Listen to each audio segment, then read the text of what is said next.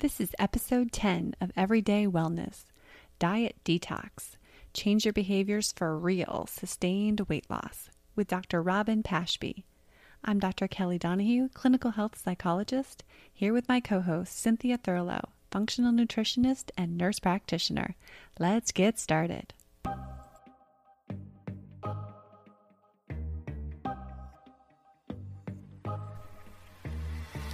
Welcome to Everyday Wellness. Wellness is the result of the decisions that you make every day. It's your mindset and the thoughts you believe. Wellness is the food you put in your body and the relationship you have with yourself and others. Wellness is your work and meaning.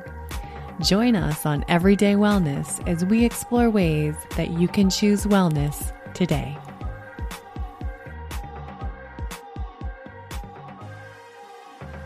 Hello, hello, and welcome to another episode of Everyday Wellness. Cynthia and I are very excited today to have with us a very special guest and friend, Dr. Robyn Pashby. Dr. Pashby is a licensed clinical health psychologist and the founder of DC Health Psychology, which is a group of behavioral health providers who specialize in treatment of obesity, pain, and other chronic health conditions. She has offices in Bethesda, Maryland, and the DuPont Circle area of Washington, D.C. In addition to her thriving clinical practice, Dr. Pashby has authored or co authored numerous publications in the areas of weight management, including peer reviewed scientific articles, book chapters, and blog posts. She has extensive training in cognitive behavioral therapy and interpersonal therapy, both evidence based interventions for issues related to eating and weight. Before founding DC Health Psychology, Dr. Pashby served as a clinician for multiple National Institutes of Health funded research projects exploring the prevention and treatment of obesity. She also helped establish and served as the assistant director and head clinician for the National Center for Weight and Wellness in Washington, D.C. Dr. Pashby lives in Washington, D.C. with her husband and her adorable daughter. And I did add in the adorable part because she's so sweet. So, Dr. Pashby, welcome. Thank you so much. It's lovely to be here. And I do want to mention that we are incredibly grateful that you are tapping in uh, from your vacation with your family this morning. So, thank you for being so gracious with your time. We really appreciate it. You're very welcome. And in honor of your time and your vacation, I think we should just dive in, probably to the question that most people would want to ask someone like you with your extensive educational background and work experience and personal and clinical practice. So, why don't you tell us why diets don't work? Well, that's a great question, probably the million dollar question. Um, I have a lot of different answers to that, but let me just say that in my opinion, diets are all about numbers numbers of calories, the number on the scale, the number of fat grams or carbohydrate grams. And the truth is that we just don't live day to day in numbers that way. We live in behaviors and routines and patterns, and diets simply don't teach us about altering those. That's such an important distinction because I, I, find that a lot of the women I end up working with have been calorie counting for so many years that when I tell them to stop, uh, they really feel lost. Uh, and, and I think that's a really very valuable distinction.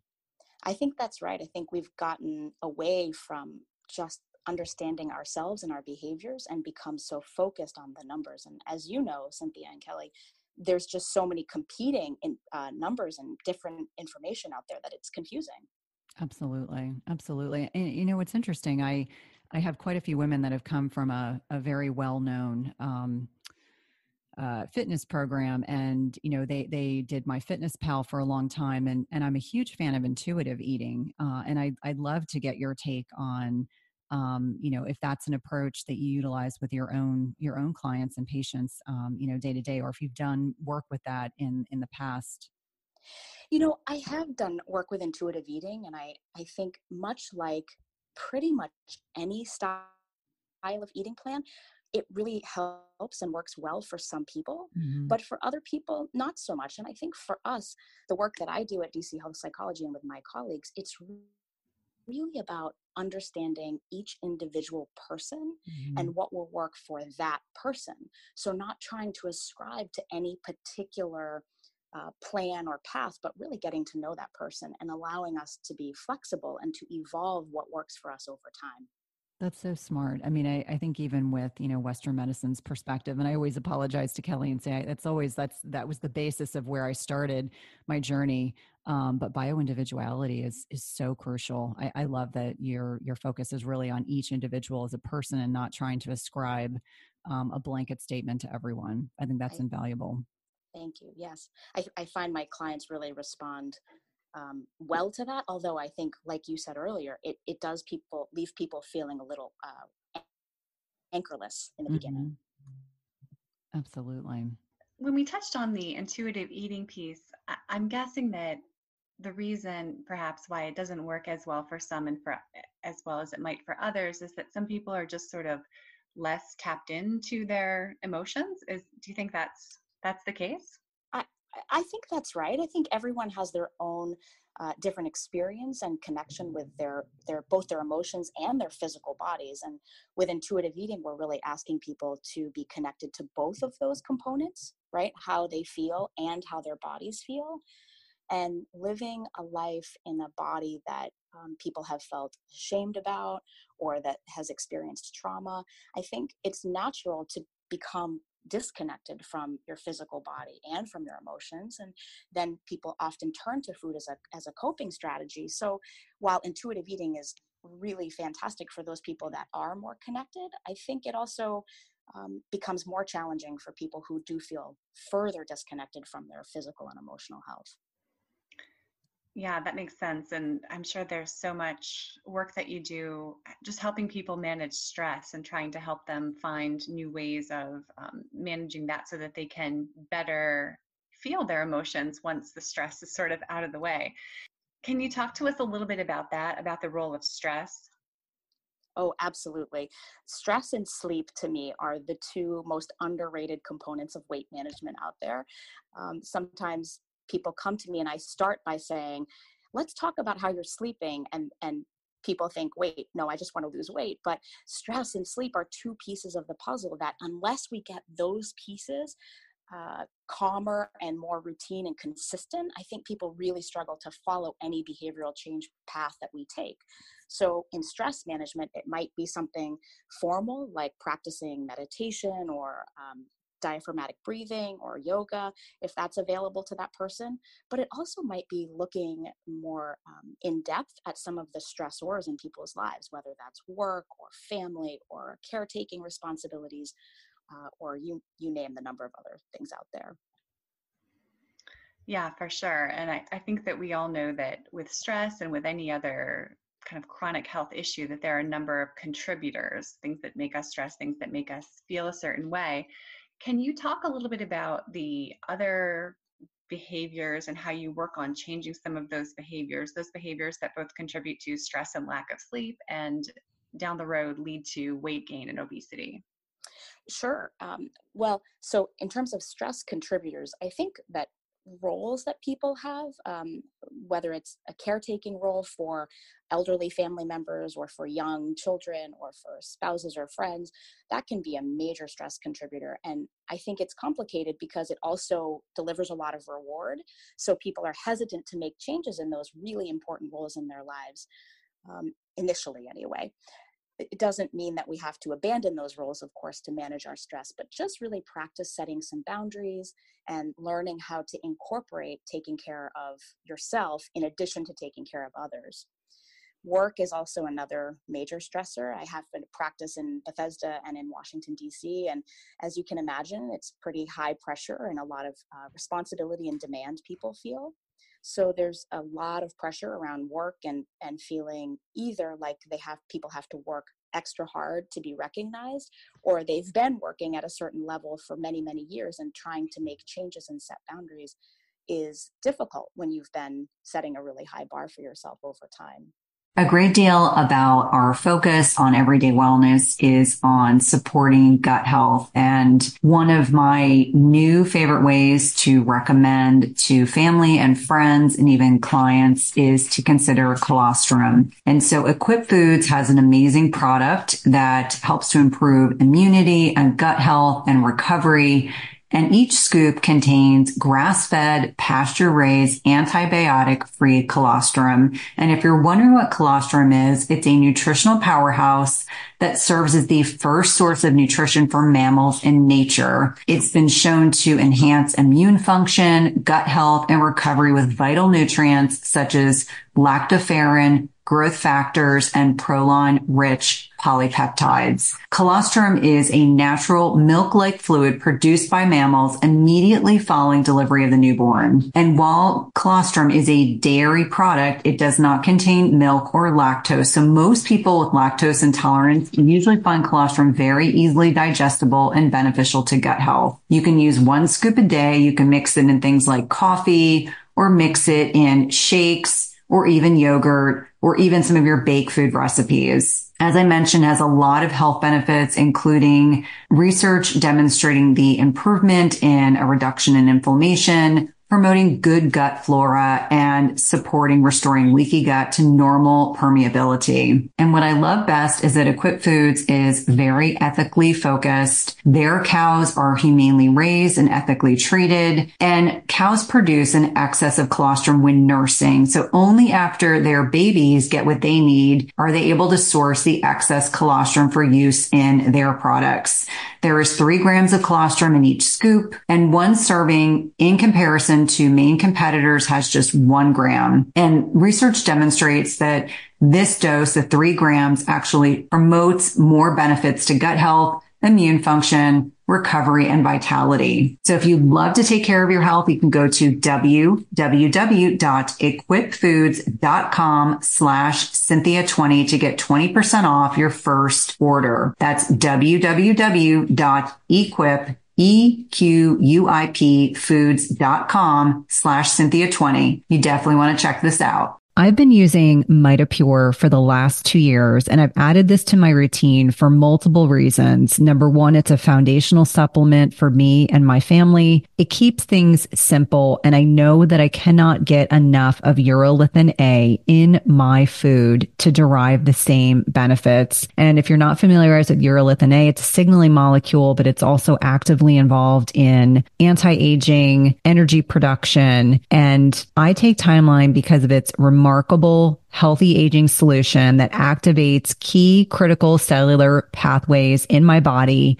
It's a total game changer for healthy aging. I alternate between using the soft gels and powder depending on whether or not I'm traveling. And we know that restoring cellular energy is a key to enduring health. And this is concluded in a recent publication in Nature Metabolism, which is a top scientific journal identifying that newly energized cells may provide many more years of healthy life to people. Yet as we age, we know that cellular energy production naturally declines and reduces our prospects of optimal health and longevity. That's the great thing about Timeline is you can restore cellular energy and support healthy aging. I've noticed the biggest improvements in my energy and sleep levels. We know that Timeline is clinically shown to give our cellular energy generators, the mitochondria, new power. And when taken daily, it replaces aging mitochondria. So it upregulates mitophagy and rebuilds new ones or mitogenesis. Timeline is the only nutrient that can do what it does. So Timeline renews your cells to a more powerful state. My listeners can get 10% off your first order at timeline.com slash Cynthia.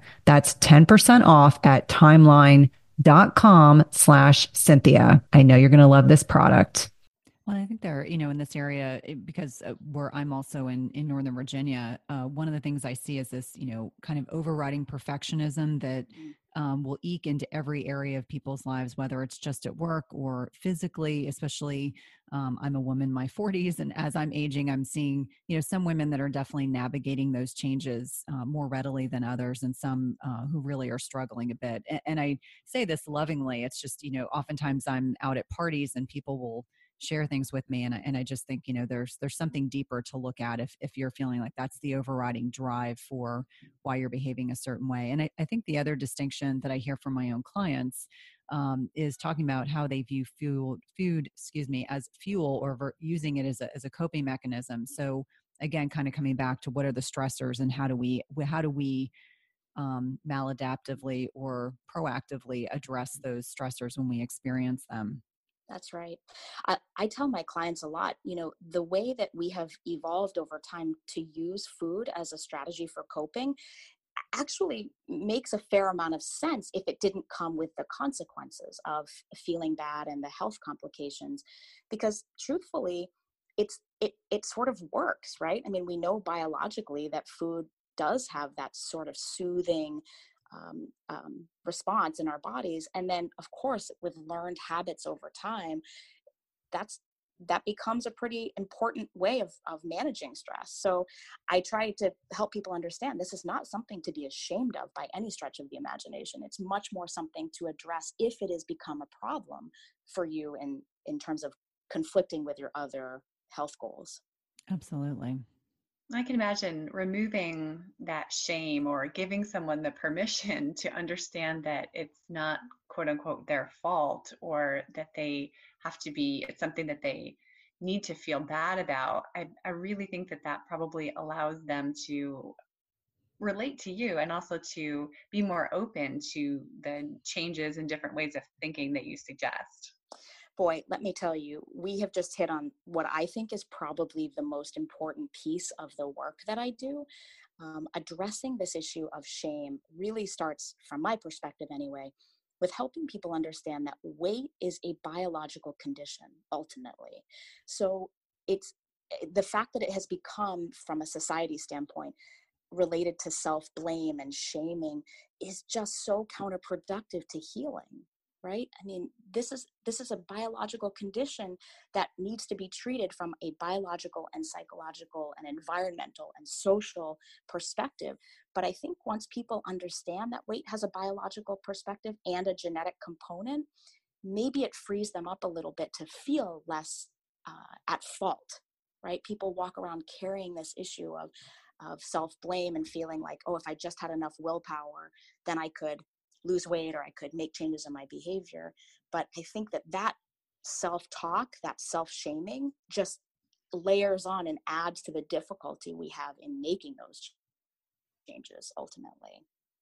Yeah, and I think really it, it probably is self sabotaging in many respects because once you sort of buy into that, it's hard to get out of the, that negative thinking pattern about yourself. And then, of course, those thoughts are going to lead to certain behaviors. So, if you could speak to a little bit about those thought patterns and how the thoughts and the behaviors sort of get tied together, that would be great. Sure.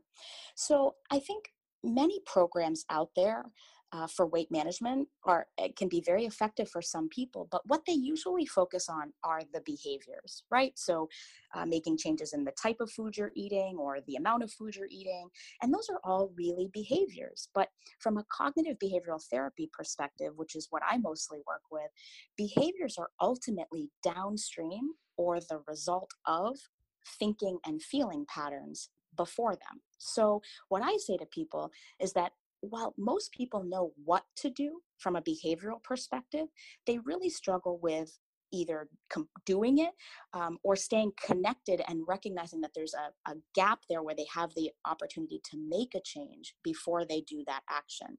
So, for example, a client might say, uh, you know, I was at the grocery store and I went in with a plan and I knew what I was going to buy. And then when I left, I had a bunch of other foods with me that I, I really didn't plan on buying. And while from a behavioral perspective, the answer would be bring a shopping list and don't buy the foods not on your list, people know that. But then they get in the store, and in that moment, something happens where they get disconnected from that behavior. So I talk to people about looking upstream of the behavior into the thoughts and feelings that are triggered, because that really is what we can change um, to, to help downstream the behavior change. What I see most commonly are people falling into a couple patterns of thinking. Black and white or all or nothing thinking is very common. So people will say, I was really good today, or I was really good this week. And then if they make one slip up, then they feel like all hope is lost or they've fallen off the wagon, so to speak. And that sort of all or none thinking really sets people up. The next is negative self talk. And this relates back to that shame cycle we were talking about. But boy, people are just so hard on themselves. And I'm sure the three of us have fallen victim to this pattern too.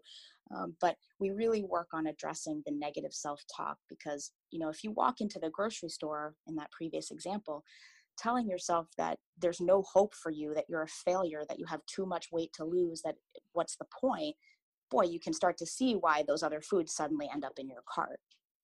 And then the last thing I would say that we really address are all the shoulds. There's so many shoulds in our lives. We should get up earlier. We should work out harder. We should do this and that.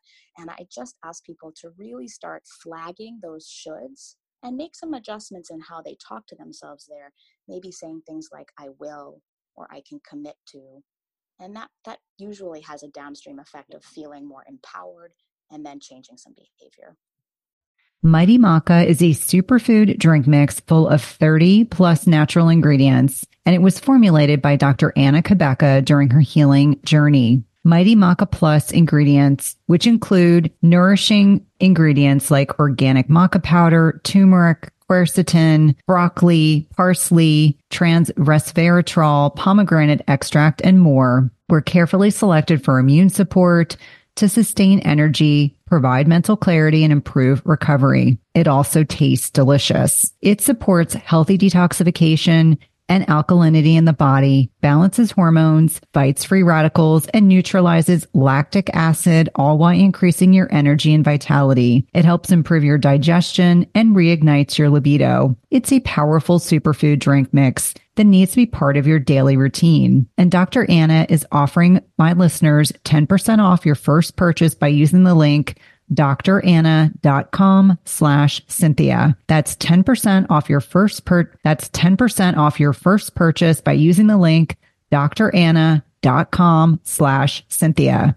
It's delicious and nutritious. Today's podcast is sponsored by NutriSense. It combines cutting edge technology and human expertise so you can see how your body responds to different types of nutrition, stress, exercise, sleep, and where you are in your menstrual cycle in real time. And by pairing a continuous glucose monitor with their app and expert nutritional guidance, NutriSense can help you reach your health goals. And the best part is it's not just a program where they send you the CGM and you have to figure it out on your own. Each subscription plan includes one month of free expert nutritionist support. Your nutritionist will work with you one on one, interpreting your data and providing customized advice to help you reach your health goals. The last time I had my CGM on, my registered dietitian and I troubleshooted over some specific concerns that I had. And whether you're aiming to lose weight, stabilize your energy, or just feel better overall, NutriSense offers the guidance and support you need. And lasting sustainable change takes time and can be achieved through a longer term subscription. That's why I encourage my patients and clients to consider three, six, or 12 month subscriptions where it's actually less expensive and allows you to not only achieve your goals, but also to ensure that you stick to your healthy lifestyle for the long term. As I've mentioned before, I have found the CGMs I've used through NutriSense to be incredibly insightful, specifically to carbohydrate tolerance. I would not have known that plantains spiked my blood sugar without this information. It's also been hugely helpful for tailoring to workouts and sleep quality. And so for me, even though I am metabolically healthy, I find the insights to be particularly helpful to tailor my lifestyle changes to my blood sugar. Visit nutrisense.io slash EWP and use the code E WP for $30 off plus one month of free nutritionist support. Be sure to let them know you're a listener of the Everyday Wellness podcast when they ask you how you heard about them. This is one of my favorite ways to take care of my health and one of my top recommendations for all of my patients and clients. That's so great. I think we all need to feel we we all could take that advice and feel a bit more empowered and responsible for our choices, understanding that we can have some power to do different things. So, when mm-hmm. we think about changing the actual behaviors that are going to help make us healthier, do you have any tips on how to go about making those types of changes? Well, I, I do have some general tips, um, but I will again go back to the point that everyone is different. Everyone has their own patterns and their own habits and routines. And the work that I do really starts with understanding what that baseline looks like so why what are people doing right now and that helps inform our decision making and, and planning around what are the behaviors we address that said some things that i think generally come up are number one get good sleep right? And that one can take some time. We often work on building sleep hygiene routines um, really addressing what's getting in the way of people getting good quality sleep, whether that's a medical condition like obstructive sleep apnea or a behavioral issue like, you know, staying up in bed and reading or playing on your phone uh, until too late at night. So sleep is one that's really common across people. And then building a good support network building people, finding people around you that support you making these changes in your life. Um, that's another area that we work on right away. And then ultimately, I really try to understand what are the the strengths of the person sitting in front of me. Everyone has strengths in self care. We just have to sometimes dust them off a little bit and bring them back into the forefront of how that person sees themselves and sees their uh, identity in this in this in their lives, and we build from there. That's wonderful. I'm so glad that you address sleep because that is always one of my top three things that I work on um, with my own women in, in my practice uh, because I think it's so undervalued but so vital. And especially as people are, um, you know, getting older, when you're 20 years old, you can get by with a whole lot less sleep than, um, let's be honest, I'm at a point in my life where I need more sleep than I probably did five or six years ago. Um, but really, really important that you're you're bringing that up and addressing it. And I love the fact that you mentioned support, um, and then you know you know the whole thought process and how it impacts um, you know how we kind of view the world and and think of ourselves and in time and space. Mm-hmm. I, I agree. The the sleep thing is it's funny right? People people sort of know that they should get more sleep quote unquote but then actually implementing that on a night to night basis is really challenging especially if you have a stressful job or you have uh, you know young kids in the home that wake you up in the night. There's a lot of a lot of room to work on our sleep improvement i think. Absolutely. And what i love about your approach working with individuals and meeting them where they are is that by implementing some of these changes to behaviors and as you mentioned kind of upstream to thoughts they're really becoming healthier people. So yes they might lose weight in the process, but they're also going to be just kind of all around healthier. I think that's right. I, I say to clients, you know, I, it's not that I'm not interested in how much weight you're losing. Of course, I want to support people in their efforts to lose weight. But really, more importantly, I want people to feel well.